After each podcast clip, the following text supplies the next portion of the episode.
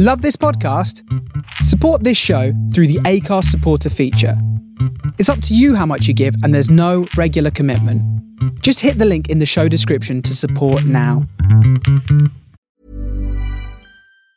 Tired of ads barging into your favorite news podcasts? Good news. Ad-free listening is available on Amazon Music for all the music plus top podcasts included with your Prime membership. Stay up to date on everything newsworthy by downloading the Amazon Music app for free or go to amazon.com slash news ad free. That's amazon.com slash news ad free to catch up on the latest episodes without the ads.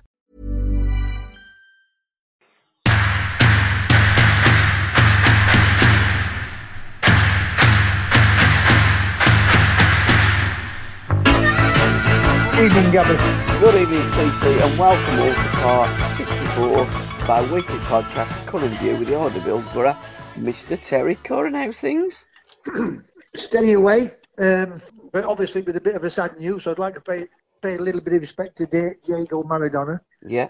You know, one of the greatest players uh, in, in, all my lifetime. I've seen some great players, and he was one of them. So uh, it's a sad day for football, and uh, whether you liked him or not, you know, I know he got his flaws, but people will never understand what must have gone around, what must have been hard for him, what was around him, and when he was forced to do things which probably didn't want to do. But uh, he was a people's man. He come from a really poor background, and uh, it was for the working class people. So it's a sad day for football, and um, at least he's got a bit of peace and quiet now. Yeah, it is, and you're absolutely right. And and let's just indulge um, for a few minutes about the greatest player in in my opinion of my lifetime because I'm just slightly too young to really remember uh, George Best at his pump and Pele at his pump. Um, so for me, Diego Armando Maradona was the greatest player of my lifetime, of my generation. Without doubt, I mean, um, again, for me, he's one of the best. Uh, George Best will always be my my one, but obviously, you know, you've got Pele. And when we talk about all these players, but even some of these great defenders, uh, Beckenbauer and Baresi, uh, the Italian, you know, even though they were defenders, they all got class about them, how they performed the game. But Diego, you know, along with a lots of these great players, you know, Ronaldo's, Brazilian Ronaldo, uh, Ronaldinho, Cruyff, Zidane, all make the ball talk. You know, yeah. uh, to watch him, it was like I would imagine if you're into art, an artist painting, a musician, uh, either singing or playing a instrument or you know something, they just got the, these players have got something about them, and they're just on the knife's edge. You know where they want to express, and I think I think people should let them express themselves on a football field, and you, at least you've got another nine players. Obviously, the goalkeepers, you know, protecting the goals, but they've got another nine players um, to be able to combat and, and try and stop goals. But those type of players, I think you have to let them express themselves and just watch them play football. And you know, sometimes it, it might work against you, but, uh, but more often than not, they will produce that magic what will win a game for you. I think you're absolutely spot on. And if I'm going to nick the uh, the words of um, of Alan Hudson's manager at Stoke City, Tony Waddington, and the um, the the title of Alan's autobiography, The Working Man's Ballet, because that's what Tony Waddington believed football was, the working man's ballet. And you're absolutely right. When you look at players that you've just uh, referenced, they were artists. The pitch was was their theatre, and th- they they went out on that pitch. They struck their stuff, and we turned up to watch them and were excited every second that they received the ball because we knew that possibly magic could happen, and there's only a sprinkling of players that have ever been able to to do that without a doubt, and, and you're right. It, it is a it is a, a, a sort of ballet when you see those type of players, you know, because it, it it is. It's just the gliding off the football pitch. You know, uh, everything they do, it's with a swagger and a meaning. and a and an happy ending. You know, majority of it is an happy ending. Yeah. And make no mistake, all them will have had major problems in their lifetime Yeah. because of the pressure of, of and people say, well, what type of pressure is that? They have to perform and they have to do the right things, you know. Um, and they would have. That's the only time they would have hidden their pressure on a football field. Because for that 90 minutes, they could forget any, about any mortal thing Mm. and go and express themselves. And yet, you know, an artist doesn't get stopped. A singer does not get stopped. You know, uh, any other profession, no one's trying to stop them playing. Footballers, you know, they are when they get that ball, somebody's going to make a tackle or somebody might um, do something what stops that player doing the unexpected thing, and that's a good thing about those type of players. No one knew what type of what things they were going to do with that ball, uh, but they knew. They always know what they're going to do with it. Majority of the time, it came off, and it's just the odd fractions when it doesn't come off, and then people will look at them and think, "Well, they're not perfectionists, but they were perfectionists, and they got the art to do that, uh, put to put that uh, performance on for the for the people to, to, to see there and enjoy their uh, spectacular uh, skills. Genius, icon, and legend. All three of those wrapped into one. I remember watching the Diego Maradona documentary. And Well, so sad, you know, when you look at that Oh, it? absolutely. And I, the first thing I thought of that while I was watching that, has any player ever in the history of football had such expectation and pressure on their shoulders? And I think 100% no. Maradona was just completely different to any other football player that's ever walked on a pitch. I know where you're coming from with that, Gabby, and, and, and I understand it. But where uh, these other players had that type of pressure, where the, where the pressure he had, especially went to Italy, he Yeah. got the mafia running him. Oh, yeah. you know, and that must have been, well, not difficult, most impossible. Yeah. Uh, to to do what you want to do, Mhm. you know, because make no mistake, we will never know. But I know certain things in what I, what goes around certain players that he- would have been meant to do whatever he had to do, Mhm. um, even though uh, they loved him like everyone else did to to watch him play football. But these people were making vast amount of money out of him. Yeah.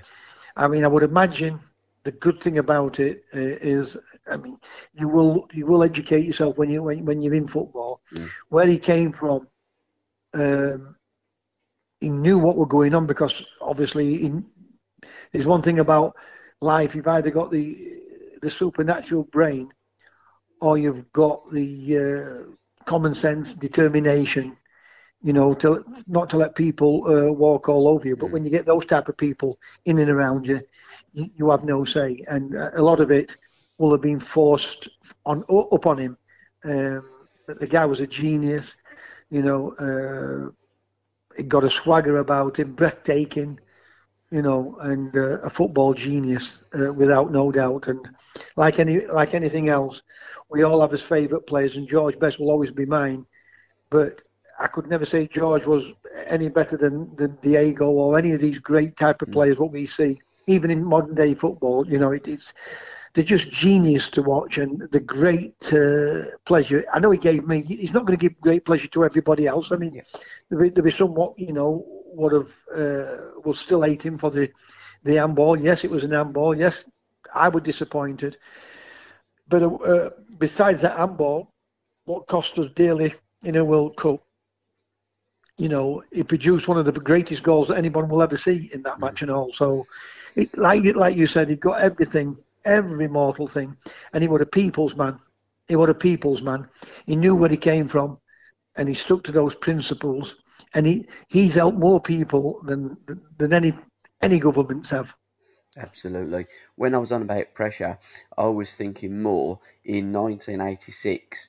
It was the first World Cup tournament after the well first meeting of England and Argentina after the Falklands. Oh yeah, yeah, yeah. yeah. That country was really down on its knees. England had really rubbed the noses in it. And I guess if there was ever going to be a winner in that game at any cost, it was always going to be Argentina. I think that we have to factor these things into the equation and that weight of anticipation and and and, and everything that the nation's hopes restoring belief argentina was on its knees diego put it back on that pedestal that the Argentinian public will always love, adore, and honour Diego for almost single-handedly doing that. And I believe there's there's three days of mourning in Argentina, and it, would, it was uh, four out of seven in the uh, Magnificent Seven our football forecast this week. So we both drew it. We will be going out later in the podcast with uh, "Don't Cry for Me, Argentina." by Julie Covington. Yeah, that's a great. That's a great uh, uh, tribute to him and all, isn't it? Yeah, because Argentina will not stop crying for uh, for days. I, I think I, I, think part of that what you said it, it, it is right because obviously the working class people on both sides mm. Of, of, the Atlantic, you know, uh, the Argentinian people and the English people, they know a lot of this. These wars are not to do with the people. It's no. it's, it's, it's above them. Yeah. And he, obviously, uh, from from the background that Maradona came from, uh, no, it would have been a it would have meant a lot to him. Mm-hmm. You know, uh, a lot of people lost their lives for really nothing whatsoever. Really, I know, I know you can look at it. You know, uh, the Falkland Islands, but the Argentinians call them the Malvinas. Is it yeah, Malvinas? Malvinas Islands. Uh, it means something to some people, but we're on this earth for a short period of time, and it's about time that we all started to try and get on. We're never going to get on in a yeah. sense where you want to go out with every Tom, Dick, and Harry, mm-hmm. but it's you know it's about having a bit of peace and uh, prosperity for everyone. And you know if if if the world uh, uh, try and get on a little bit better, you know, it, maybe we wouldn't have the problems what we what we're having and, and and what we've had over the years. But make no mistake, it would have meant a lot to Maradona. It would have meant a lot to England and all because obviously you're right. I mean, I forgot all about the, the, the thing with the uh, with the Falkland Falkland Islands and the war. Um, people lost their lives, and I, I would imagine it, it brought a lot of joy to the Argentinian people uh, when when they beat when they beat us in that. Is it quarterfinals? It was quarterfinals, yeah, yeah, yeah. Like that, they beat know, Belgium then in the semi-final with two more Maradona yeah. classic but goals. With, but without doubt, I mean, he could handle that pressure because obviously, again, I keep mentioning his background.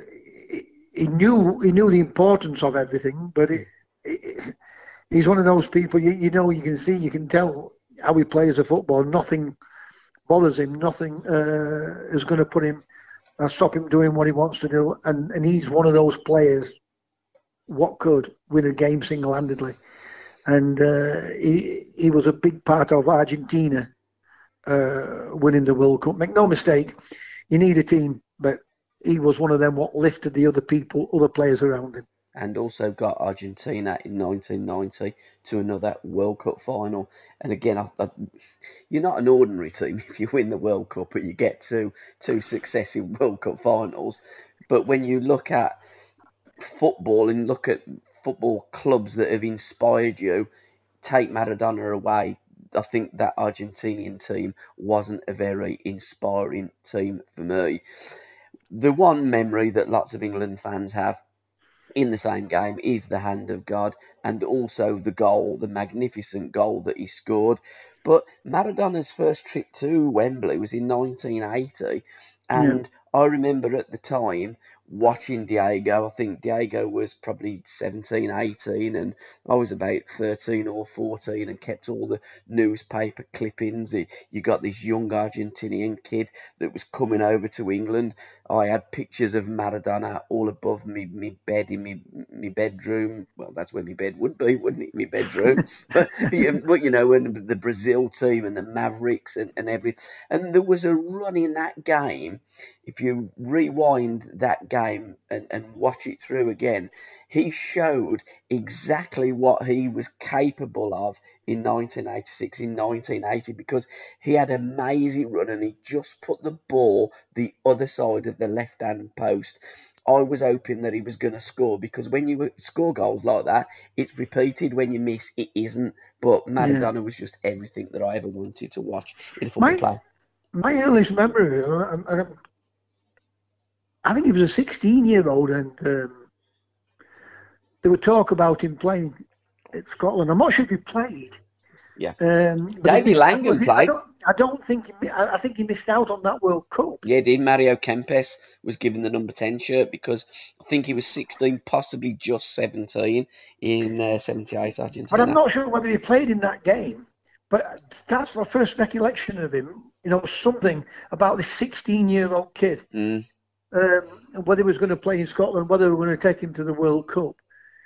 You know, um, and he, I think you're right. He didn't go because he did miss out on it. And Kempes, yeah, did, yeah, definitely didn't play in '78. You know, uh, Kemp, I mean, that was a, a really good uh, Argentinian team. Uh, Luque, the other the other striker, there's some good players in that Argentinian team. Mm. Um, but uh, a genius. Anyone would want him in in, in their football team if you if you really like football, but I mean, yeah. I, I, get there were some people won't like him because of what he was or or because of what he achieved and all. But um, in my eyes, it, it, it, I will never forget him in my lifetime ever. Great Dave, player, Dave, absolutely great player. Davy Langan I'll never forget him as well because I think Langan was almost well, he won't marking him. I don't think you mark Maradona. He comes by you and you try and stop him, which is almost impossible. But remember, Lange saying to me when they play, he played against the Republic of Ireland. I think it was the first, you know, um, I mean, well, we, we, we say they're not British, but they are. I mean, the island of Ireland is, is, is Britain, and let's yes, not go is. politically about it. But um, I think over these shores, the Republic of Ireland was the first team that Diego played against.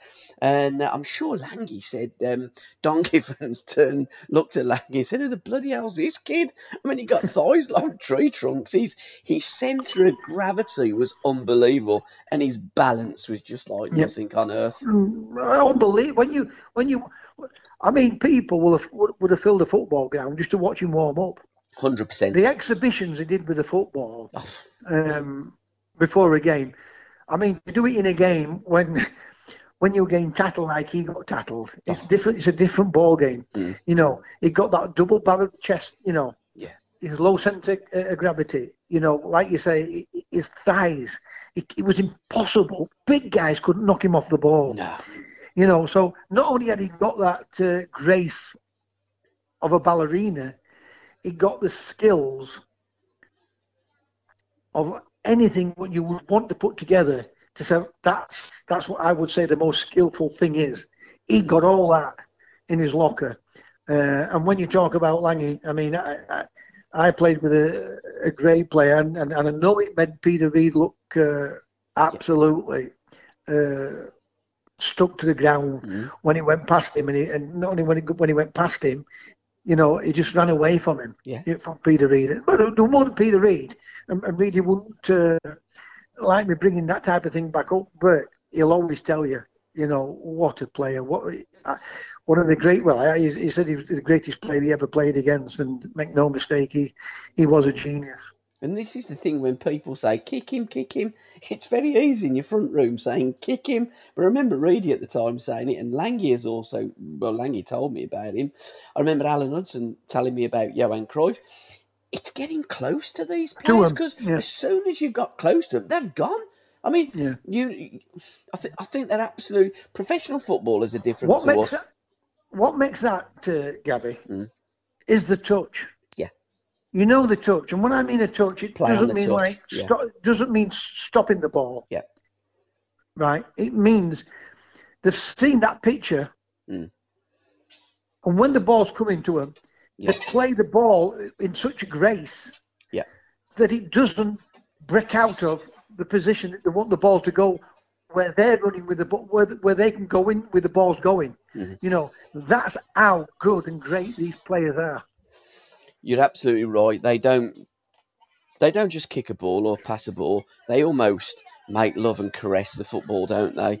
They are just different class. And another one of that same ability, you've referenced him earlier, is uh, George Best. And sadly, 15 years ago uh, to this very day, we uh, we lost George, our, our greatest British player ever. Oh yeah, without without a question of a doubt, and for me, he'll always be classed as the best player I've ever seen. Yeah. But I could not say we're better than any of them. You know, your Cruyffs, Yeah. your Zidanes, and uh, the Messis today, Ronaldo, all all grace the football and make the ball go where Mm. they're intending to go. When you look at them with the ball, when they're shooting, the timing of the the the, uh, the ball, the timing, or, or, or the, they hit the ball in exact position where uh, it's going to go. And I'll, I'll tell you this: you when you hear a golf ball ping, especially with these great great players, you hear it ping. Hmm. You heard that with the great footballs you played against. Yeah. They they hit the ball at in the right area, and you would hear that ball just like, you know, and you knew first thing you said to yourself, "What? He's caught that right." Yeah. You know, and when you're playing in games, you, you think that this is a ball. And when I mean this is a ball, I mean this is a right, this is a pass. You're going to see this is going to be a killer pass. Yeah. And, and nine times out of ten, when they struck the ball, you know, it was on target. Mm.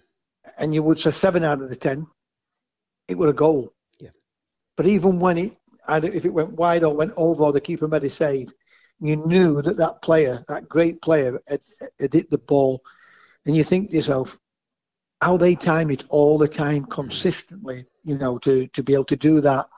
It is an art, and they were they they are what you call the world geniuses and the world great great players. You do realise and recognise that you're in the presence of genius, with Genius, some of those players. And uh, I have got it in my hand, Diego Maradona, the DVD. Uh, rest in peace, genius, sir, icon, Mm. legend, and ditto, uh, Georgie Best. Two peas of the same pod. God, And I tell you what, heaven's going to get a great football team up there, isn't it?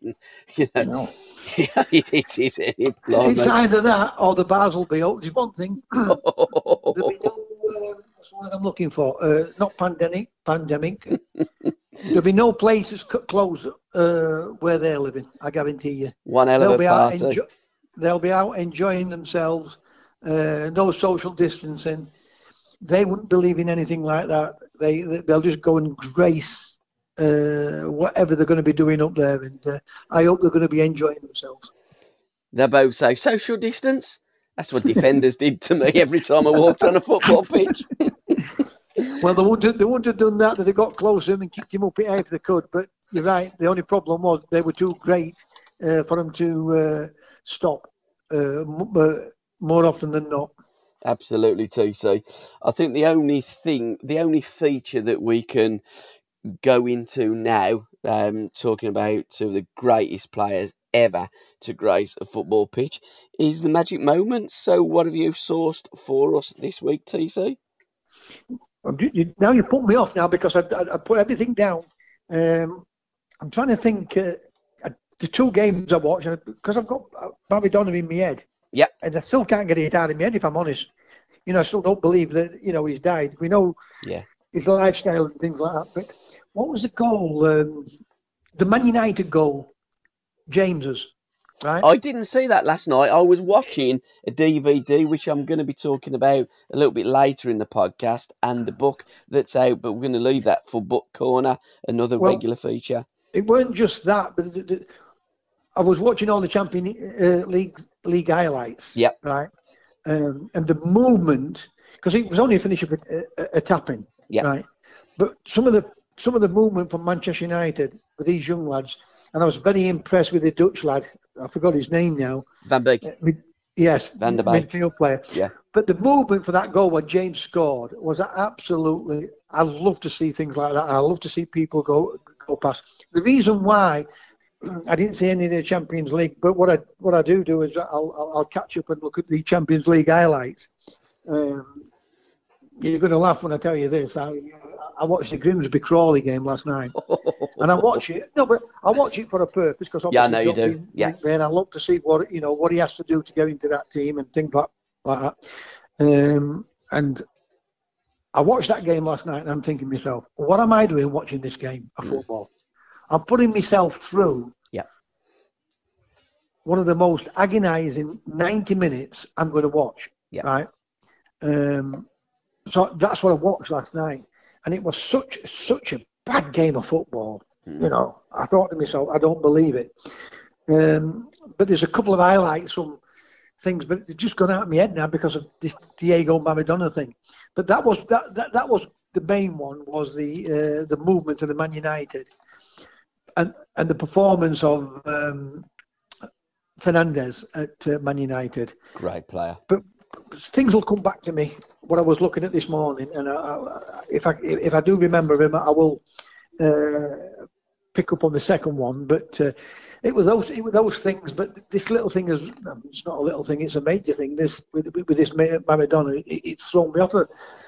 Well, we weren't even going to talk about anything like this, were we? And it's we, we spent half an hour just talking about Maradona. Yeah, absolutely, TC. I mean, I was working away today, and the news come through, and I was absolutely, absolutely gutted. I mean, we were going to talk about George because um, it's just one second. Years. Just one second. The other bit was it was in that game, yeah. and I have seen other things.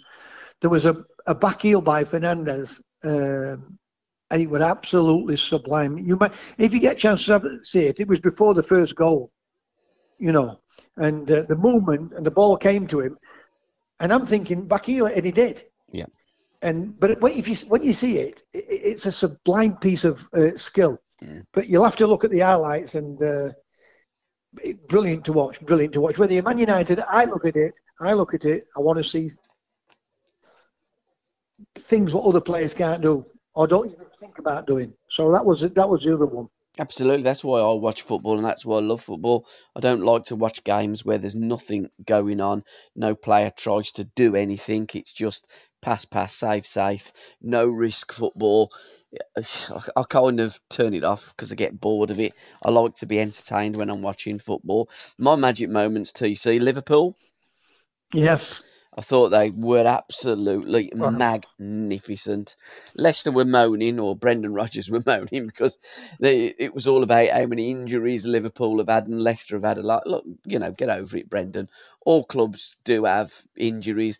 Whoever you are, you're not going to get the column space, inches, and TV airtime, radio airtime that Liverpool and Manchester United get because they're a bigger club it's just the way it is. And I think that all all us football fans have to appreciate that that you know there's more Liverpool fans, there's more Manchester United fans, there's more Celtic fans. I'm just touching on the DVD, but they reckon that there's between them three clubs, there's two billion supporters worldwide. You know, yeah. they're huge, and that's, huge. And that's not surprising, is it? No, but they're huge, huge. So again, yeah. it's not surprising that they get the column inches because it's just the way it is. Do you know what disappoints me with with, with the managers? Yeah, go on. And the, and the media, they don't talk about players or team performance or goals. They will show certain things, mm. but everything is either about is either VAR or yeah. injuries. Yeah. Yet they've all got these players. They've all got thirty odd players in the squads. Well, yeah, they can't yeah. have 50 odd pens in the squads. They can only have 25, can't they? But why don't they, TC? Because they've got that amount. Why don't they say, okay, you're going to pick up injuries. We know we know what's going on. We're not stupid. We're trying to squeeze a few more games into a season that's already congested. But you do invent different like leagues like nation leagues and, and international yeah, friendlies and exactly. that. So you know you you you you you're not you don't help but yourself. I don't think that I don't think that I don't think that's their fault though. That, no, that type of thing. No, I don't think but it is. A, yeah, from, I don't yeah. think it's a football player or the football manager, but it is the football industry that creates yes. all these situations. Yeah. So you know you've got to get over it. So instead of having 25 in your squad, why don't you have 30 in your squad this season? Well, whatever. The, in other words, hmm? they are stopping people from working. Yeah, extend your When squad. you think about it, mm-hmm. when you think about it, they're stopping because you, you, can only have 25 in your squad. No, of course they are. Yeah. You, every player what's at that football club should be be allowed to play if picked by the manager. 100% agree. You know, I, I, don't know why they have to name a squad of players on a match day. Pick I, from listen, it, anybody else you've got anybody, if anybody took that to court, like Bosman, yeah. the, the Bosman guy did for the yeah. Bosman ruling, they'd yeah. win the case. They'd win because they're stopping people playing football. Because it's easy for the manager, well, I can't play because we're going to have 25 in the squad. Yeah. But what I was trying to say about all these managers, when they talk, they're making any excuse Yeah, they do. they Yeah. never talk about the game. Yeah. And I mean, I listened to Holloway speak about uh, blaming COVID for the team's performances this, this What season. position did he play? No, I'm on about I'm on about the manager of. No, no, but but but but again, what I'm saying to you, just to interrupt you, Oh. TV, TC, what position did COVID play? COVID yes, has played yeah, yeah. no has played no part in in your ability or inability for your players to either play or not play football. Well, when you when the when, listen, COVID is a problem. I Yeah. get that Oh, I get- because no, the I games, the games, the, the games don't seem to be the same without fans in, in the ground. It just shows you how important fans fans are. Agreed.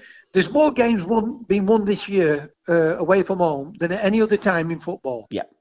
Right. But what what he's forgetting, and he's not forgetting, he's, he's taking he's taking the excuse of the, the team's performances away. Yeah. Uh, from at times how poor they've been. I mean, I watched them against Champion. and it was very very poor. In fact, when it was two, I I, I wrote I thought this could be six. Yeah. Right. It's same for everybody Absolutely. when I say the problems is the same, the clubs is not the same because the different clubs have got different types of players and got different types of money Yeah. uh, to buy these players. But you know, at that level of football, you can't you cannot blame uh, COVID because Tranmere uh, have produced a performance Correct. to beat you five 0 So, and I'm not going to go all the way. I'm just telling you that is a lot. A lot of these football people, Yeah. they're making excuses Yep. For- Hundred percent. for either bad performance by the players or bad team selections by the managers. You know, why they look for excuses? Sometimes you've got to turn around and say, hang on a bit, Tranmere were better than us. Yep. Hang on a bit, uh, Liverpool were better than us. And Manchester City uh, were poor today. And just say they were poor, end off. Yeah. You know, but they don't they make excuses, and that's what I don't like about football. And let's be honest, I mean, Tranmere, it wasn't long ago, they were in the conference. You know, No. they're, they're developing their their football club and their their, their playing staff. So, Well- you know, good luck to them. Exactly. But when you when you look at that, Mm. when you say that, don't forget, Tranmere have been in the championship. Oh, absolutely, not yeah. far, not, not too far distance uh, ago. Mm. So it's been bad management what's taken them out of the football league. They've got back in again. Yep. But I mean, I mean, they've got some good experienced players, and to be honest, I, I was being, I was impressed with them. It's not great football at that level. Don't Yeah. get me wrong, but I was impressed with them with the performance. But you can turn around and say, "Oh, well, Grimsby look bad." No, Mm. Tranmere made Grimsby look bad. Yeah. And Tranmere, You know. very unlucky when the season was stopped, and then they they looked at all the results and projected where they believed that the teams would be. Tranmere did miss out on the uh, the, the playoffs, where had the season Yes. have progressed and played to its full, they probably or they Mm. may have got into the playoffs because they were one of the better sides, wasn't they? the? Exactly. It, it's an hypothetical question, Yeah, but you're 100 percent right. Mm. You know, if anybody, if you, if, if that, if you've got a time to talk about um, making excuses, Yeah. That, that that now that is a proper excuse Yeah, because absolutely. the COVID, the COVID stopped them. Where they may have, may Yeah. have got uh, promotion, they may not have done. They might have, might not have finished in the uh, Yeah. top six, whatever it is at that level uh, to qualify and, and, and get into the playoffs. But that is a, a genuine excuse. They that they could complain about. Yeah, I'm going to bet over the football league to say, well, we wouldn't have got this number of points. Mm. You know, because you know as well as I do that his teams would have a run towards end of the season. Oh, you would yeah. have think, well, where'd they come from, them? Yeah. You know, I remember Barnsley doing that uh, under Paul Heckingbottom. They were, Yeah. When he took over, they were at bottom of the league. He got them into the one. I think the one one of those John, the one of them trophies things what they, they play at that level, Yeah. and they got promoted. Yeah. You know, and uh, at Christmas, and that was Christmas time when he took over. They were in the bottom three. So you just never know, do you? You never know. You don't. Football is a funny game. We'll never really work it out. Remember Roy Keane when Sunderland got promoted? I think they lost their first four games, didn't they? And and Yeah. then Keane, I think Keane come in, and uh, I think they went on a magnificent unbeaten run and, and run away with, with the league. And, and football clubs, you're right, it's about getting the right manager at the right time and things click into place. Sometimes things don't click into place. But what does click into place, TC, is um, Haaland. So when you're looking at the Champions Oh. League, watch him. He, I've just posted up on my Facebook account. He is a goal machine. He could be the greatest goal scorer of all time, the way that he's going. He's certainly the quickest to, what is it, 15 In goals last- now? In the last seven games, He's I'm not sure whether it's the last seven games he's played or the last seven games he scored 12 goals. Now, Yeah. 30 million quid. Hmm? We talk about that as though now we're talking about that now as, as though it means nothing Yeah. because Man United's got him. He's going to Man United. Hmm? They don't sign him for whatever reason, whether it's Raiola, what they were blaming. Yep. Uh, but now, what's he going to cost a football club? What's he going to cost Barcelona? What or- would you or- What would you put on his head? What Well- bounty would you put on his head, TC? Well, the the bounty, and I'm only saying this because it's it's how the modern mar- market is. Yeah, absolutely. You know, for that type of goal scorer now to go to Real Madrid, you're looking at 200 million quid. Yeah, I agree. You know, Yeah. is it? You know, has he got that technical ability like a Maradona? No, but what he has got, he know, he's got great skill, Pace. and his finishing is Yeah. absolutely. I mean, the best one I saw is Jimmy Greaves. Yeah. Yeah. And he he's the best I've seen since Jimmy Greaves as a goal scorer. Yeah. It, it's phenomenal. Yeah. Every time, it always looks as though he's going to. He's never always going to score, but he always looks as though he's going to he's, he's, he's going to score a goal. And at least he hits the target, doesn't he? Hundred percent, and I've I've watched him a few times because I do like to watch Borussia Dortmund, and it's not because Jude Bellingham has gone to Borussia, it's because of Julian. By the way, Julian what a Brandt. great goal! What a great goal he scored, um, Sancho. Oh, was that free kick, free kick. quality, wasn't you know, it? But you see, think I'd Maradona, my Maradona Day, and and it's just thrown me off of things what I'd put in my head for today to speak about. Oh, absolutely. But I, I mean, I've watched him loads of times, Haaland, and I've thought, you know what, you need to improve on your first touch. You need to improve on your finishing because there are a few times where he scuffed it, and I'm I'm I'm looking at him ultra critical and just thinking, mate, if your first touch was as good as Diego Maradona, if every time you did shoot, you hit the target, you'd be scoring 70 goals every season. It's unbelievable the positions that kid gets in. He's, he's only a kid. Exactly. It's he's What is- incredible. though. What is he, He's- 20, 21? I think he's about 20, yeah, 19, 20. No, he- he's certainly the youngest ever to have reached, I think, what is it, 15 Champions League goals. I mean, that Hertha Berlin game where um, uh, Sancho scored a brilliant free kick, he scored four goals. Matheus Cunha scored two for Berlin, by the way. And Cu- first goal was a great goal, and and the, the the manager of Hertha Berlin, when he scored his fourth, he just looks up to the heavens as if to No, say, man. "You've sent him down, ain't you?" This is the problem that other teams have because I've played in teams, some teams where managers have gone, so they're concentrating on him instead of concentrating on on the uh, own team and the own players. And and I'm going off the subject. This is what I'm trying to say about how important it is to have the right manager. Yeah. You take when you take one action. We dealt with uh, Eric Cantona for the uh, kung fu kick in uh, at Crystal Palace. Who's that, Fergie? My team, yes, Fer- Alex Ferguson. How we handled that sce- uh, scenario. Yeah, yeah, yeah. My team got relegated in 2000, right? Yeah. Yes, the team weren't good. Yes, they're having problems, but my team got relegated because Danny Wilson could not handle Paolo Di, Can- Di Canio. Yeah. Yes, Di Canio shouldn't have done what he did to shove the to, to shove the uh, referee over, but the referee made uh, much more out of it than, than than what it was. 100%. Right? We released him without without a doubt. If he if Danny would have handled, and I know Danny quite well, Yeah. lovely, lovely bloke. And it, what I'm trying to say is, if Danny had handled that situation or that scenario better than he did, Mm. Di Canio would have got us at least another 10 points that season. Make no mistake. Yeah. Right? And that's how important certain players are to football clubs. And that's why you need a manager what can handle these type of players. And going back to Haaland, you're 100% right. It, it, whatever he does, it, it's a goal machine. Yeah. He's a complete goal machine. Yeah. And he don't look like having a bad patch, does he? No, no, not from what I've seen of him. No, You know, you see he's these just players have bad incredible. patches, Huh? and he's like, like you say, he's like lightning quick. He, he he just looks the best forward goal scorer. And I, I don't mean inside forwards, I mean actual central striker that hits a target and scores. Uh, the the best goal scorer in uh, in in the modern age. One from the Vault TC talking about great goal scorers. My next My Seventies podcast is with Malcolm McDonald. Oh, brilliant! Yes, another one, absolutely. But when you when you look at Malcolm, not just Malcolm, when you look at any Alex Hewitt, when you look at this kid here, it looks as though he's on a different plane for as goal scorers. Yeah. You know, and what I was going to say then uh, about, and we'll come back to Malcolm in a, in in a, in a minute. Yeah.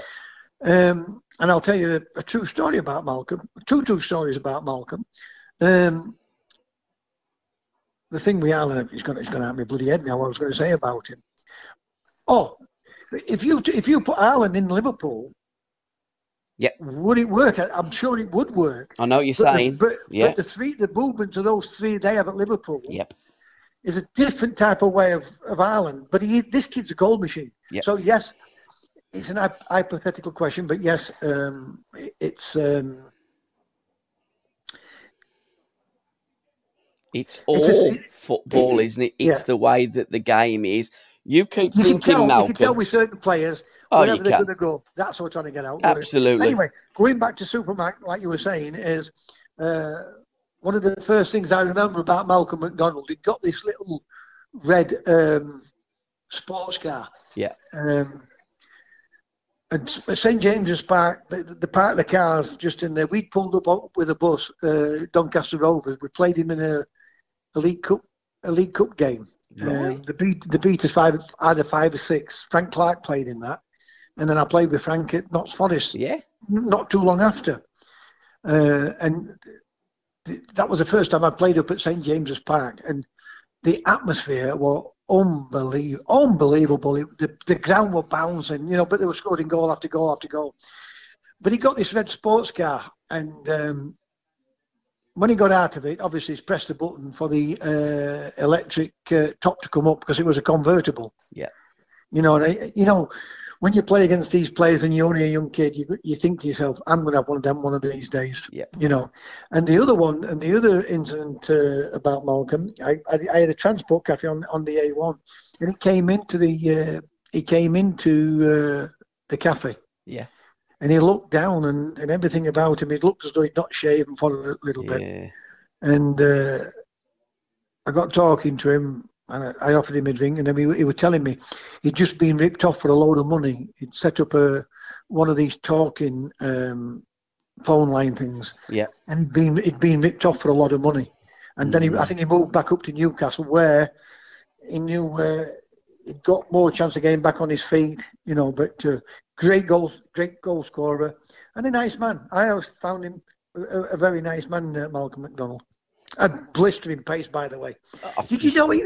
You know he set out as a full back, Yeah, he did. a Yeah. left back. He Yeah. set out as a left back. Yeah, it was at Fulham. There's, uh, I've, I've just been listening to a podcast with uh, Motti, Motti meets Super Mac, and uh, it was it's fantastic. Listen, I've, just ask this I've question? posted it, Did, yeah. did, did, did Fulham release him? I think they give him a three. A three. I'm sure. did. Um, no, uh, Luton. There was a connection with management. Bobby Robson had been sacked. Malcolm was in the reserves at Fulham, very unhappy. Uh, word gets out as it does with connections at, football clubs, and um, Luton then come in and, and took Malcolm McDonald. But he was he was playing, he was scoring goals for, for Fulham's reserves. I thought he I thought it was when he went to Luton they converted him, but no, he, he did score goals at, uh, at at Fulham with Bobby Robson, but Bobby got the sack. And Yeah. um, that's what happened to Malcolm. But when he made his Liverpool, his Newcastle debut, I mean, Pat Howard, I've done a my 70s with Pat, and Pat said, fastest Yeah. fastest player I've ever seen play football. Malcolm was, was different class. But um, he, he scored three goals on his home debut, which he debuted with Pat Howard and Terry Hibbitt against Liverpool. And when he scored his second goal, he said it, it's something that that really he endeared himself to the uh, the Geordie faithful, and they were singing.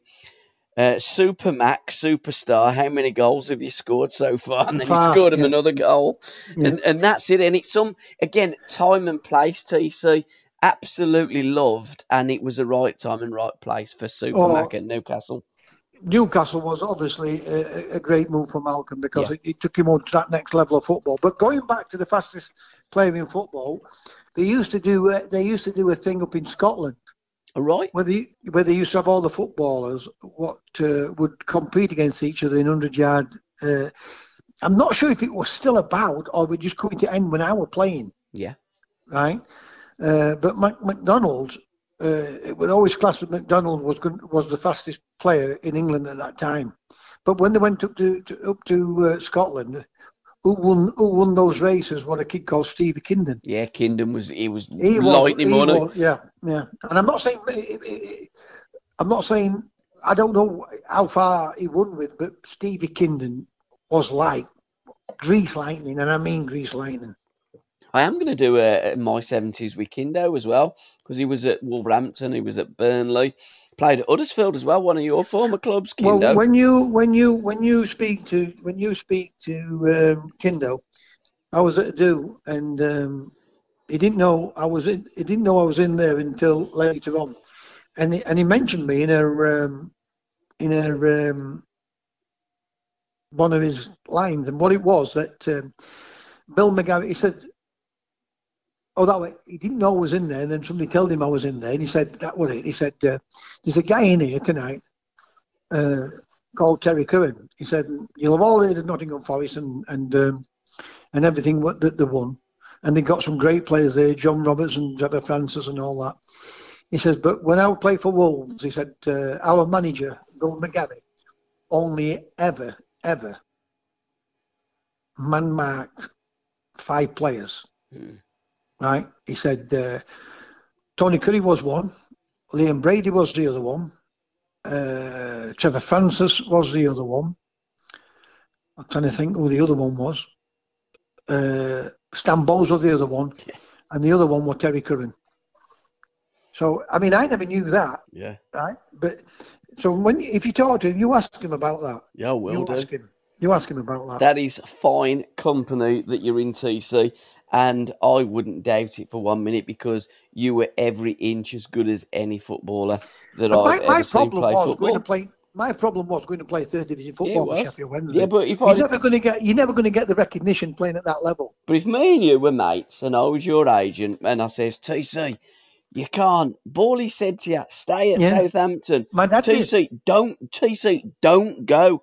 You'd have still gone. I, I, You- wa- you'd have still gone. listen, I was playing really. I just started I to play like I did at Forest. I'd, Yeah. I'd ripped Wolves apart. I'd ripped Everton apart at, the Dell. We Yeah. beat them 2 0, Everton. Um, everything I was doing was just coming back. Yeah. Uh, and it was silly to go and drop down to two leagues, but it was an opportunity I didn't want to miss. And I know it's wrong. It would never happen today because of the money side of it Yeah. nowadays, would it? You know what I mean? But It would, fans, that would never happen. fans always say, "Oh, I'd, I'd play for my club for nothing." No, no, you wouldn't, because when you're a professional Not many, listen, footballer, not many would have done what I did. no, when you're I'm not saying I'm not, I'm not saying I'm the only one. I'm Yeah. saying not many would have done it. Yeah, but when you're a, a professional If any. footballer, you have to do what's best for you and forget your allegiance to any football club because you know they soon forget their allegiance to you. So it's a it's a two way street in my opinion. And if I was a player and knowing what I know now, I wouldn't have any allegiance to any football club the way that they they treat Well, them. you see, the thing is, and I left, right? And when I when I left, me and Jack were arguing about we really should have gone up. But we, I told him to sign three players. He asked me a question, Yeah. and I gave him three players to sign. It's funny because, and I'm not saying there were three players, but two of them were. Hmm?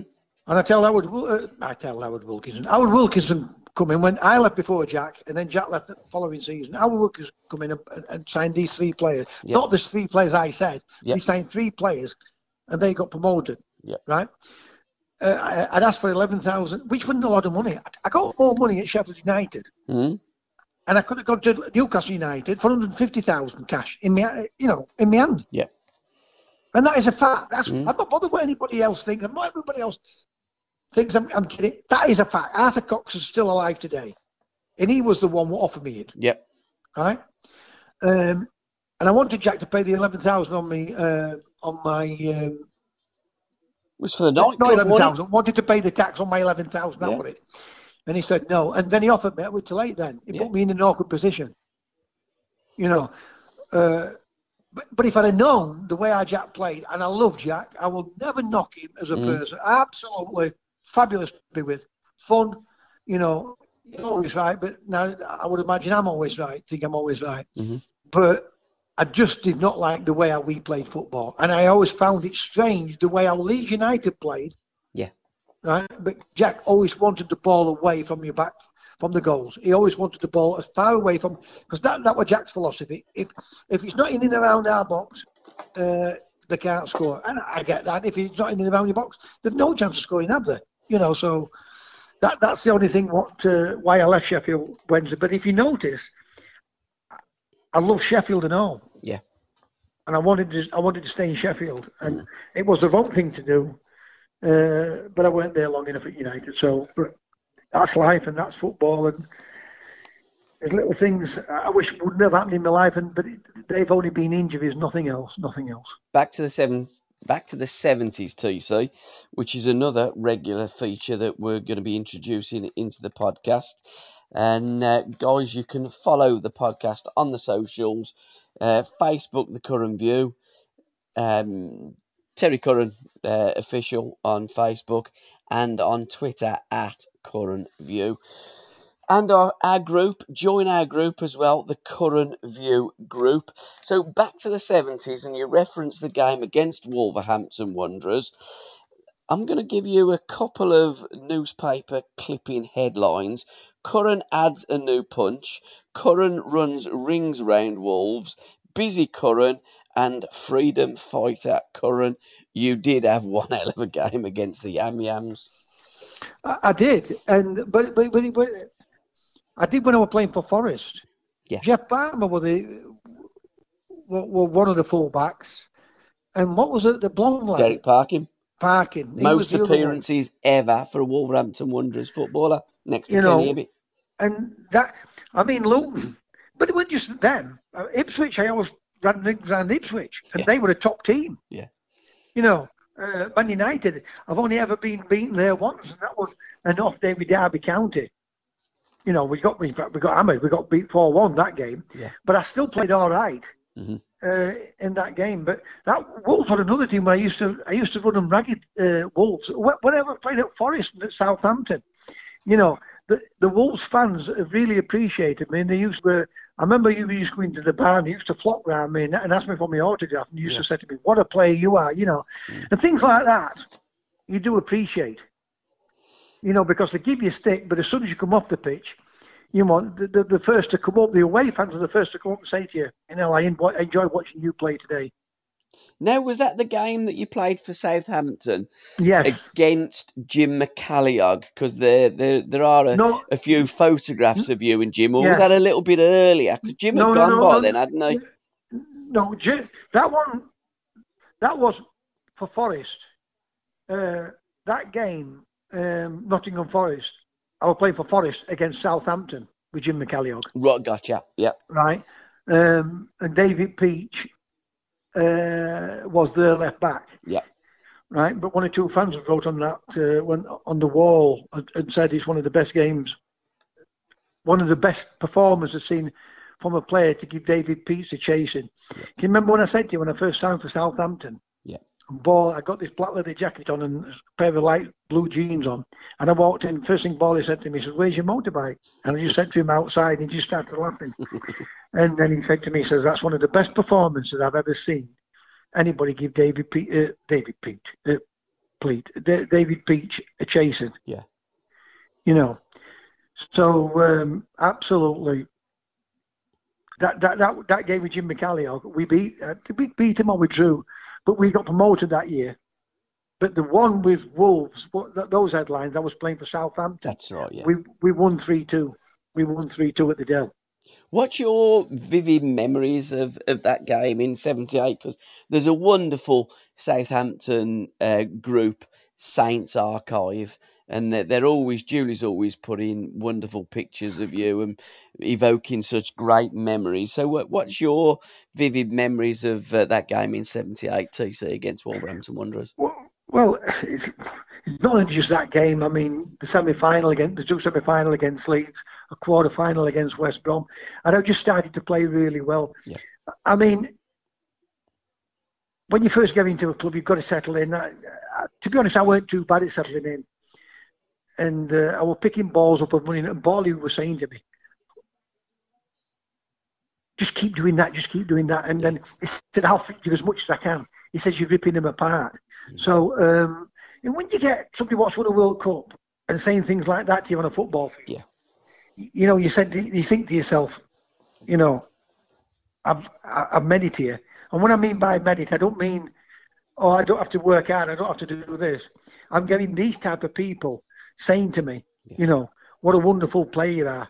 You know, and it's great to watch it because, you know, I was ripping people apart at that time. I just started to rip the And again, when I think about it now, maybe it was a wrong thing to do because when you're ripping the best apart, that's when people recognise you, don't they? Yeah. But I, no, I can't knock my career. I've had a fantastic career, absolutely fantastic career. Played with some great players and be bought and be bought by the arguably the best five managers of my generation, and two others what tried to sign me, which were Ron Atkinson for Man United and and Don Howe at Arsenal. So.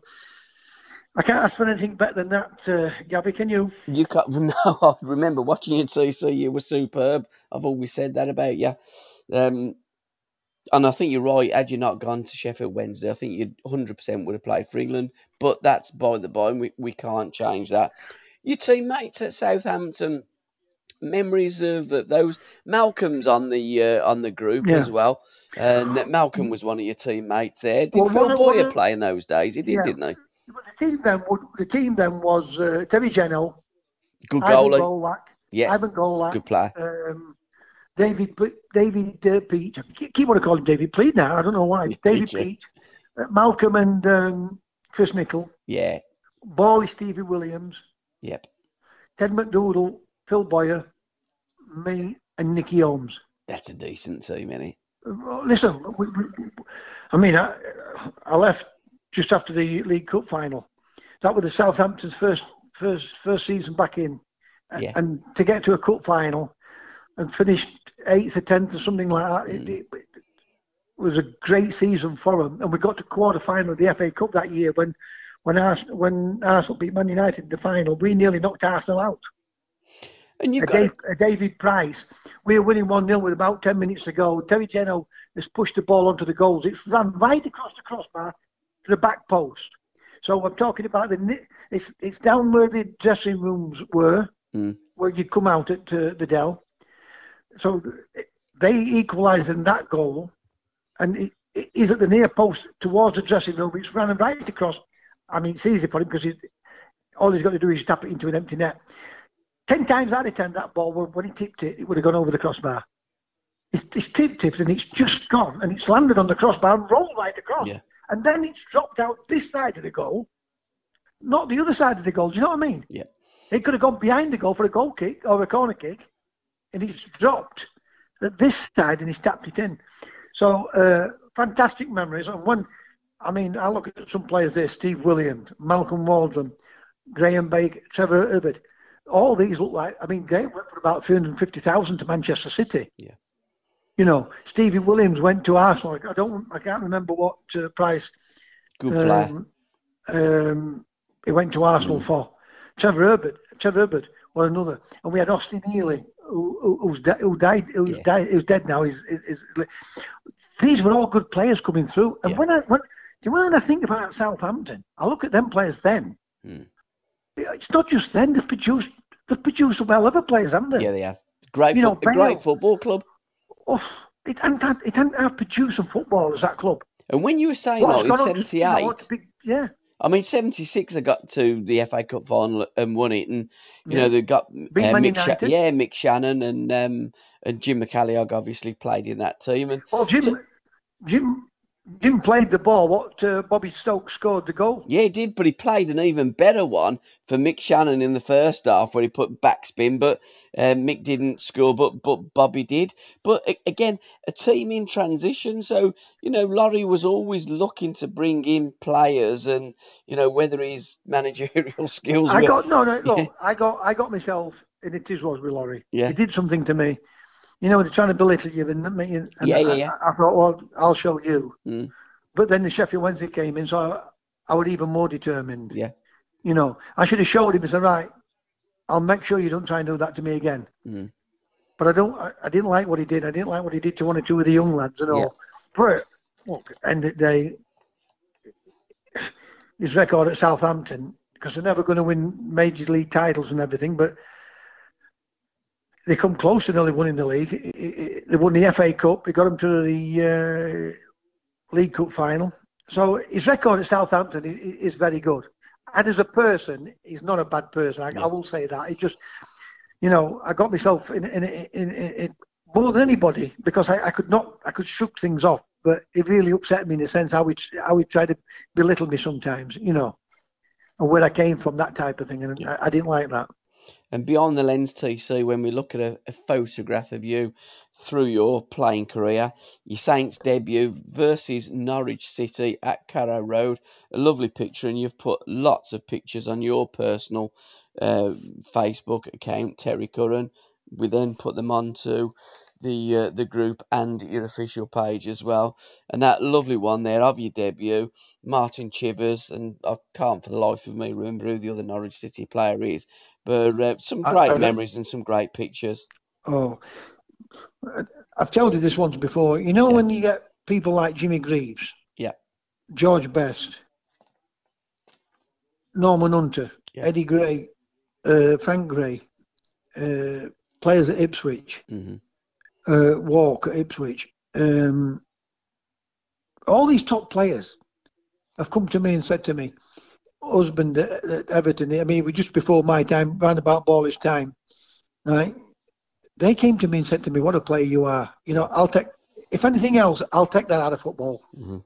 Yeah, because we, ask any player, when other players tell you you can play football, it means a lot that to you as, as a player. So, no, the great memories. Um, Southampton was a fabulous football club and a fabulous place to live. Yeah. It is a beautiful place to live. And still You got a know- bit of Wembley's turf there, hasn't it, in your old house? No, no, no I took it. I, I picked it. up- I took it from there, oh and I'll tell you. I'll tell you what it is. It's in. Unless they've li- relayed the lawn, I put it in. I put it in my house down Wheatshaw Lane. It could have. I wonder if they realise you ought to knock on the door and say, "Can Mm. I have me a bit of Wembley back?" Well, I don't know whether they may have relayed the lawn at some Yeah. point. I don't know, but that's Um, where I. That's where I. I put it. Um, I, I took it out of uh, uh, the house in um, Eastleigh because I lived in Eastleigh, me. Yeah. Uh, I took it from there and uh, put it in the um, in my garden at um, Cuddiff there, down Alright. Wheatshaw Lane. And they've got a team in the conference as well, haven't they, Eastleigh? Eastleigh, yeah. Yeah, because Yeah. Tom saying to me, "Where's Eastleigh?" I said, "I don't know." Southampton. I think it's you. Southampton. We had a look here, and it's, it's down there. Book corner TC. We've got to um, give a mention to a, a few books that I'm I'm looking at and presently, re- uh, currently reading. The Three Kings by Leo Monahan and Jonny Owen. I'm doing another. I'm doing another podcast. My life, um, not my life, my music. That's the one to do with Uddy, but a chapter of my life with Jonny Owen, who's just done a wonderful DVD that's come out, and it features the Three Kings, Busby, Shankly, and Stein. And briefly, and I took probably five seconds to do my top five British managers of my lifetime. Who would yours be? Well, those three, without any without any question of doubt, Yeah. when you, you know, they were icons um, when I was when, when I was a kid, when these guys were managing, uh, and you'd want to play for them. You know, you used to think that I'd like to play for them when when you're playing. So, uh, but obviously, uh, Cloughie, Cloughie's got to be in there. Don Revie for what he did up at Leeds, Harry Catterick what he did at Sheffield Wednesday and um, and Everton. So Bob Paisley, in recent years and also they they were the ones you know what um, made you want to what made you want to be or want to play for a certain club. You think they said I'd like to play for him, you know, but uh, they they were the ones uh, I liked. Yeah, I'm a big fan of, of Big Ron myself as no, well. Big Ron, yeah, sorry. And Big Howard. I think Howard's been one of the most unluckiest football managers uh, in in this country because when you guys won the league, we were banned from Europe, so we never really got to see how fantastic Everton could have been in Europe. the most And- successful manager in the history. yeah, absolutely. Howard. Yeah, So you can say he was only lucky that we he, but he didn't um, he, he couldn't compete for the European um, Cup. I'm not saying he would have won it, but make no mistake, that team were good enough to win it. It were good enough to win it. So I see where you're coming from from the Europe side of it, but he will he should go down Everton's greatest ever manager because not only did they play, have, have some good players, they played some great football. I think Bill Nicholson needs uh, yes, a another of a, one. a shout as well for what he done with the Yeah. uh, the, the double, and obviously uh, Fergie. Fergie's got to be up there. So m- my five were Busby, Shankly, Clough, Stein, and Fergie in no fixed order. Another load of books that we're going to be briefly talking about. All Crazy Now by David Tossell that comes out in February. I'm going to be doing a, a podcast with with David. Que Sera, Sera, All Crazy Now, by the way. It's about the 1970s and football in the 1970s.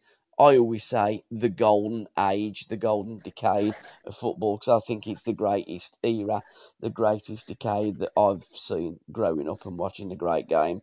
Que Sera Sera by Wayne Barton, another book that's um, going to be in my library soon, which is looking at the Manchester United years when Dave Sexton and Big Ron was in charge of Manchester United. So another podcast with him. Brazil 1982 by Stuart Horsfield. I've got that book here by my What a team side. that was. Oh, Best yeah. team never to win a World Cup then. Absolutely, and I tell you what, the book it's lovely. It's just in a wonderful cover. You open it up and celebration when they beat Argentina in '82. That was Well- a game that Maradona got sent off. Yeah. Uh, yes, it is. I remember that one. Yes, Yeah. and, and there'll soon be having another one to be able to talk about because I'm hoping that uh, we've not got too uh, long now before I finish my second book, and that will be called "Give Me the Ball." So Who uh, gave you that title, TC? you did. Because that's what you said in every dressing room and every time you go, give me the ball, give me the ball, Yeah. give me the ball. So I'm Yeah. looking. We, will it be out by Christmas? Do you think, or just after? No, uh, it'll be it'll be after it'll be after Christmas. Uh, obviously, with all this COVID and everything else, having to get up to meet people and Yeah. everything, um, we was hoping to get it out before Christmas, uh, but uh, we've gone a little, little more deeper into it uh, with uh, my passion for Sheffield Wednesday and and the good and bad years and the Ron Atkinson years and what turned Wednesday, uh, what turned Wednesday to go back into the depression of uh, into the third division after they got out of it. You know, when you look at clubs like that, I mean, Sunderland have done it twice and all, but uh, it, it, I'm hoping it's well. I'm going to say it's a good read, but I'm hoping that people enjoy it, uh, whoever buys it. I'm sure they will too, sir, because your first book with, with John Brindley was an absolutely phenomenal read. I couldn't put it down, and uh, pretty much started our friendship, didn't it? With It uh, did. with, with with that book. So, Big Ron, has he had any input into the book, or do you want him to have any input? I'll give him a call. Well, um, what I, you can ask him because I'll get John to give him a um, to give him a ring, and then, and he can put some input, input into the book itself. That would that'd be grateful if he if Yeah. if he, he didn't mind because all, all I'm talking about not me not me and Ron. I'm talking about Sheffield Wednesday. Yeah, yeah. Even though Ron tried to buy me for Man United, but I weren't at Man United. I Mm. went to, to I was at Sheffield United then. Um, but I won't mind that if if, if he would, because we, he's talking about the club and our most successful time in Yeah. years was under Ron. Yeah. And I mean, what I put today about it was um, I thought the decline of Sheffield Wednesday was the first time of Ron Atkinson Mm. because it left and he was just building a team what could go and challenge, and he proved it. Won the, won the League Cup. Yes, he come back and he saved us from getting relegation again.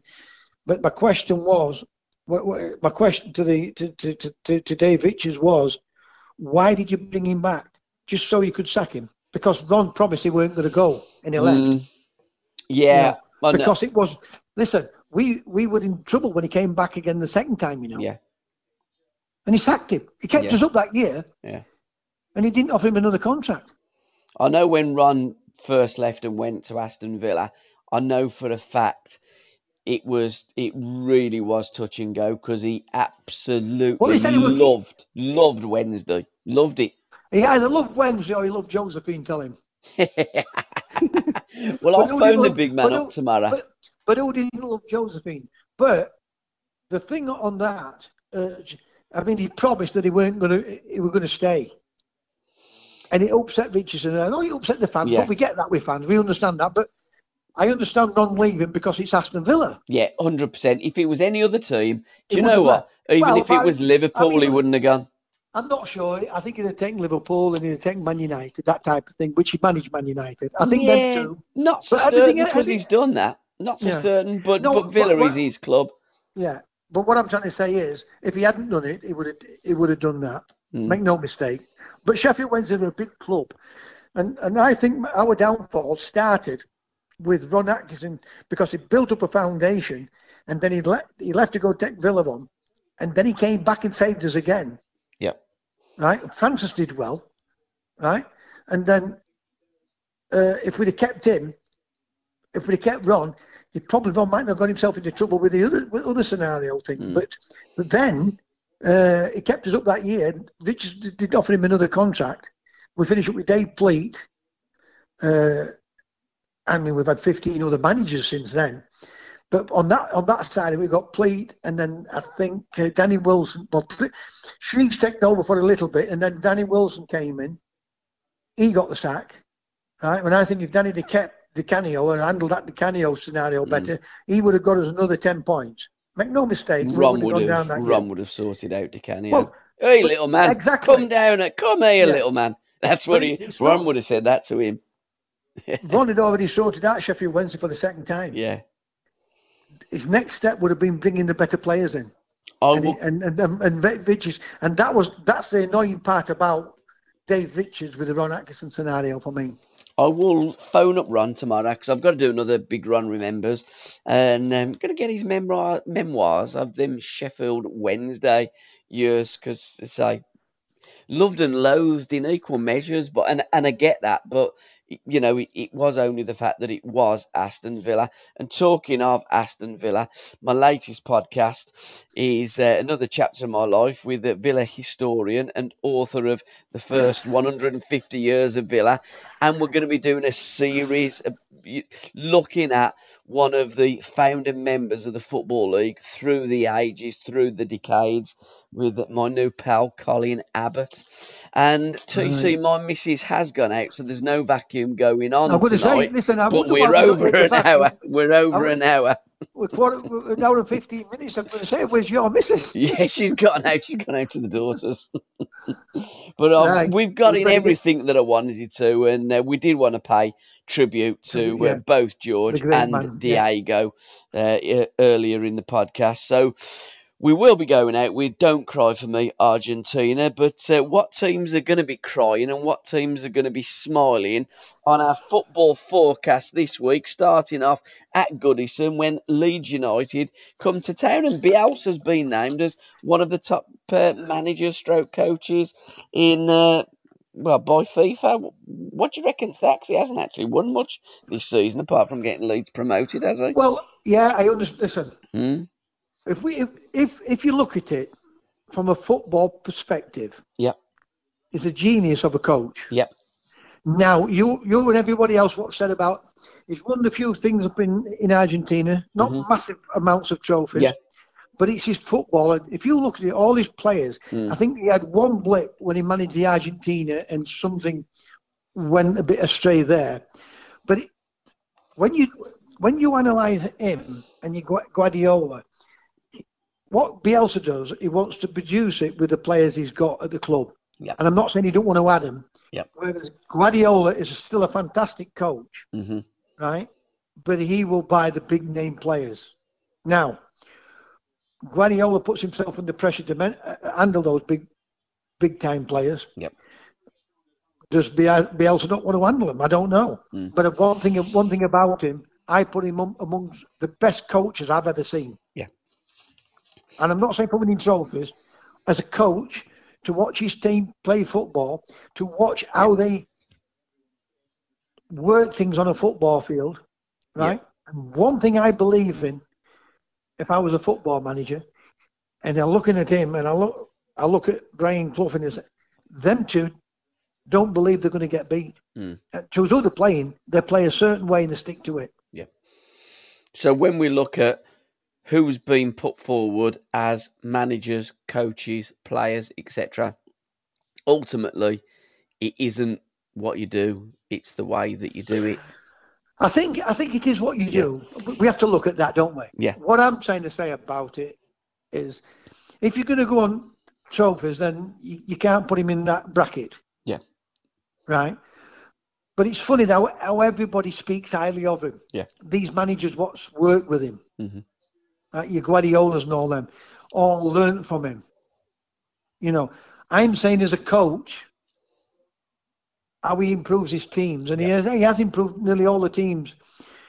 He hasn't won trophies with them, but look how he's done it. He's done it on a on a small budget without wasting the money, but he's improved players. So as a coach, I put him up there with some of the best coaches. Right now, when you look at when you talk about the Shanks and the Jock Steins, they won major trophies. Mhm. So that's a different type of coaching, or but that's man management of players, isn't it? Yeah, it is. You know, so Yeah. I put him up there, but not, not would I understand what you- what you're saying, and other people what they would say. What's he won? I get that. I get that. It's, it's like anything else. I said Newcastle's a massive club. Sheffield Wednesday, Sunderland are massive Hmm. clubs, but they don't win major trophies. Yeah.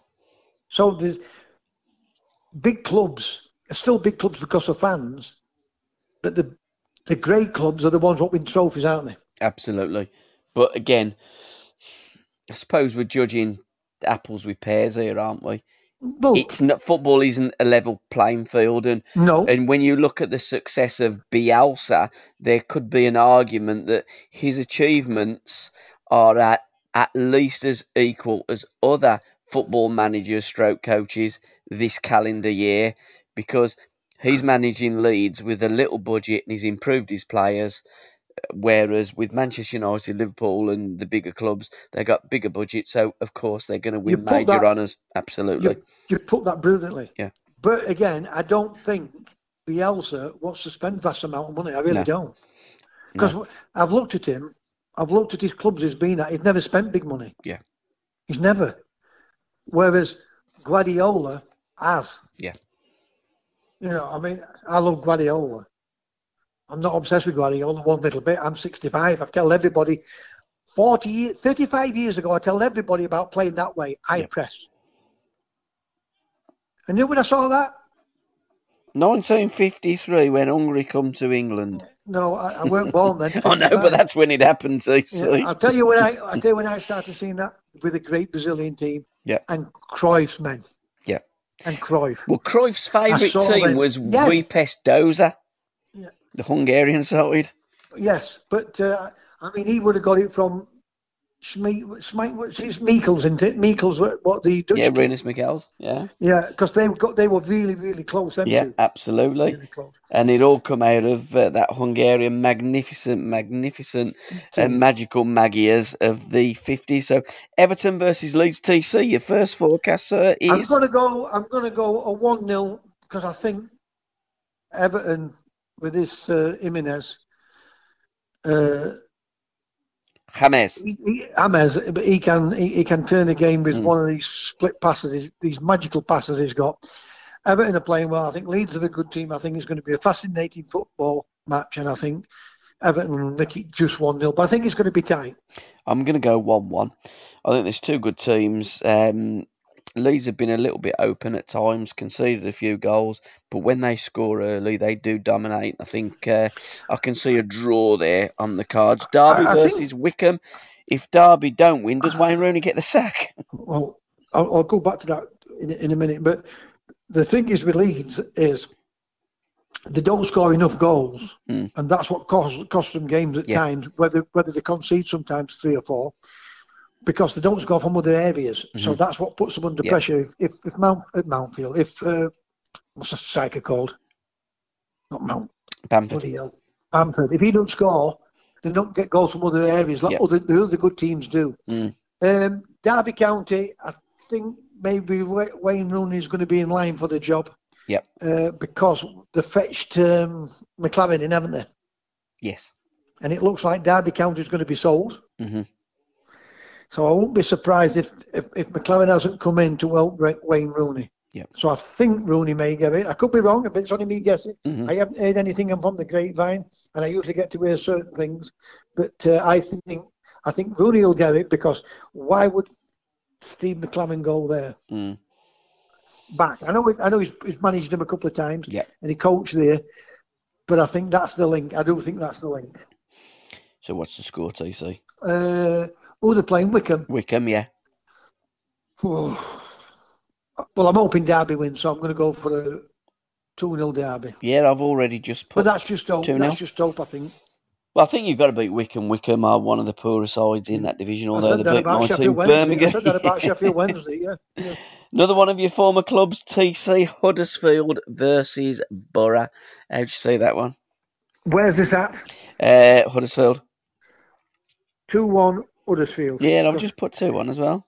He's uh, he's got them playing a, a decent uh, decent football. I like watching them at this moment in time. Then Yeah, I do. I think he'd be a, he would have been a good shout for you. Unfortunately, you've got Pulis. yes, yes, yeah. I'm not a lover of Pulis or the way that he plays football, but he's playing one of his former teams this weekend in Stoke City. So, how do you see the Owls going this week, TC? Is this at Hillsborough? Yeah, Hillsborough. Yeah. If we if we win, I'm going to go for a one 0 win because I can't see us playing attacking football. You know, and it's Mm. not it's not it's not uh, where we positioned. What's the problem? Uh, because if anything, you need to. I know you don't need to lose, but you need to score goals and win games. Because if you don't win, if you keep drawing, Mm. you're going to fall further behind. You know, and uh, if we win, it'll be a one 0 win. So I, I'm more hope again that we're going to win one 0 to help us with the with the position that we're in at this moment in time. Well, Stoke City are one of my dark horses for the um, playoffs. I'm going to go 2 1 Stoke City uh, win. Saints on Sunday now. Saints versus Manchester United. How do you see this? And famously got absolutely spannered at the, well, I think it was the Dell in those days when Yeah, they wore their grey kit, didn't they? Yeah, they, they even blamed the kit. Yeah, they did, they yeah. even blamed the kit Yeah, the grey kit, yeah. You know, uh, Matt Le Tissier had one of those absolute. Well, he had many of those un- unbelievable games, but he was unstoppable that game. Yeah.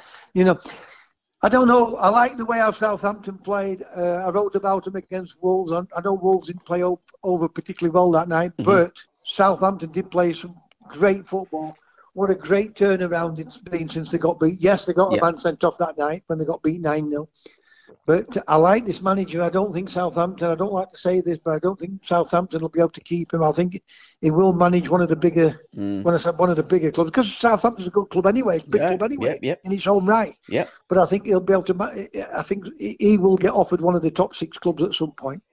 So I'm going to go for a, a 1 1 draw. Yeah, I'm going to go 1 0 Saints there. So you're going 1 1. I'm going to go 1 0 Saints. That game when they played Leicester, I actually backed Saints to win. Said to Tom, Did I, fan- I fancy Southampton tonight. God. Glad I never put no dough on it. Really. Uh, Nottingham Forest, another one of your old clubs, TC versus Swansea. How'd you see that one going? Again, I'm hoping that they're going to win a 1 0. I can't see Nottingham Forest. I said it when, when, when Chris Hughton was a fantastic football player. He's a lovely bloke, Yeah. a lovely, lovely bloke. But he plays a brand of football that it's not. And yes, he got he got Newcastle promoted, but Newcastle were a standout team. You're going to get players the better players at that level want to play for Newcastle because there's 50 odd thousand people there. Yep. Um, again, I can only see Forest winning matches. It's only by one 0 because the way of the f- football that he plays, Chris Hughton. Mm. Fantastic football player, a lovely, lovely man, but I don't like the way how he plays football. So it'll be a one 0 I'm going to go for a one 0 but it's an hope more than anything else. One 0 to Forest. Yep, I've gone 2 1 to Swansea because I think Swansea are a decent side, well coached. And, Very uh, good side. Yep, I, I can see an away win there for Swansea, as I can see an away win in our final game for Aston Villa. I'm going 2 1 Villa at West Ham. What are you going, TC? Ooh, this. Let me tell you something. West Ham are playing some decent football. Yeah, decent. He's playing. He's, he's changed the way he's playing. And listen, I've been a I've been a critic of David Moyes, Yes, I'm here. but at the same time, Mm, he has changed the way he's playing. They're playing some good stuff. Is West Ham. mm. Um, Villa are hitting and missing at moment in time. You think they're going to get beaten, and yep. they're going to produce a result. Missing some Again, vital chances over I'm gonna, yeah, I'm gonna go. I'm gonna go for a one-one because I think both teams, you know, are playing some decent stuff at this moment in time. Yep, and let's hope Jack is better on the ball than he is in the car. No, listen, there's worse things than that. Than, oh, Listen, what about Jeremy Corbyn with, with nine people in in his house? Yeah. You know, got to, they're getting away with it. All these other politicians. I'm not on about Jeremy Corbyn because of the Conservatives doing it and all, and hmm. they want to come down heavy on on Jack. Yeah, Well, it does take it does take certain people off the back pages, don't it? And it gives a few Blues fans a little bit of ammunition, but uh, we don't know what then went on. And, and, and then, the, and then, then, then that player gets crucified for it. Nobody really knows what's going on about it anyway, do they? No, not at all, TC. So uh, all I'm looking forward to is Super Jack smashing the hammers this weekend. And can we just say thank you all for listening? Love to you and yours, TC. Um, love and God rest the souls of uh, two of the greatest players that we've ever seen play football, George Best, and uh, sadly passing away today, Diego Maradona. And we're going to go out with "Don't Cry for Me, Argentina" because we're all crying tonight. Thanks everyone for listening. Love to yours and two of the greatest players what's ever been. Uh, it's a sad day. Yes, it's one. It's a memory of somebody what died in 2005, and it's sad that Maradona has, has died at the young age of 60. So, God bless everybody, and we'll speak. Uh, hope you're all listening to us next week. Hey, hey, take TC. Speak soon. Cheers. Bye bye. Cheers, pal.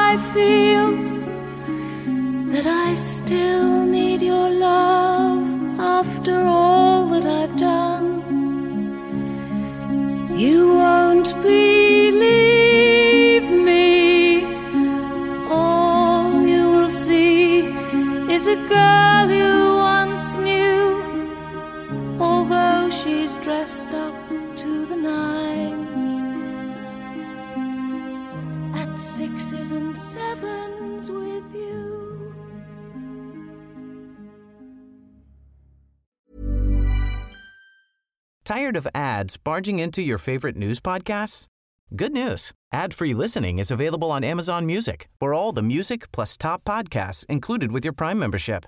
Stay up to date on everything newsworthy by downloading the Amazon Music app for free or go to amazon.com slash news ad free.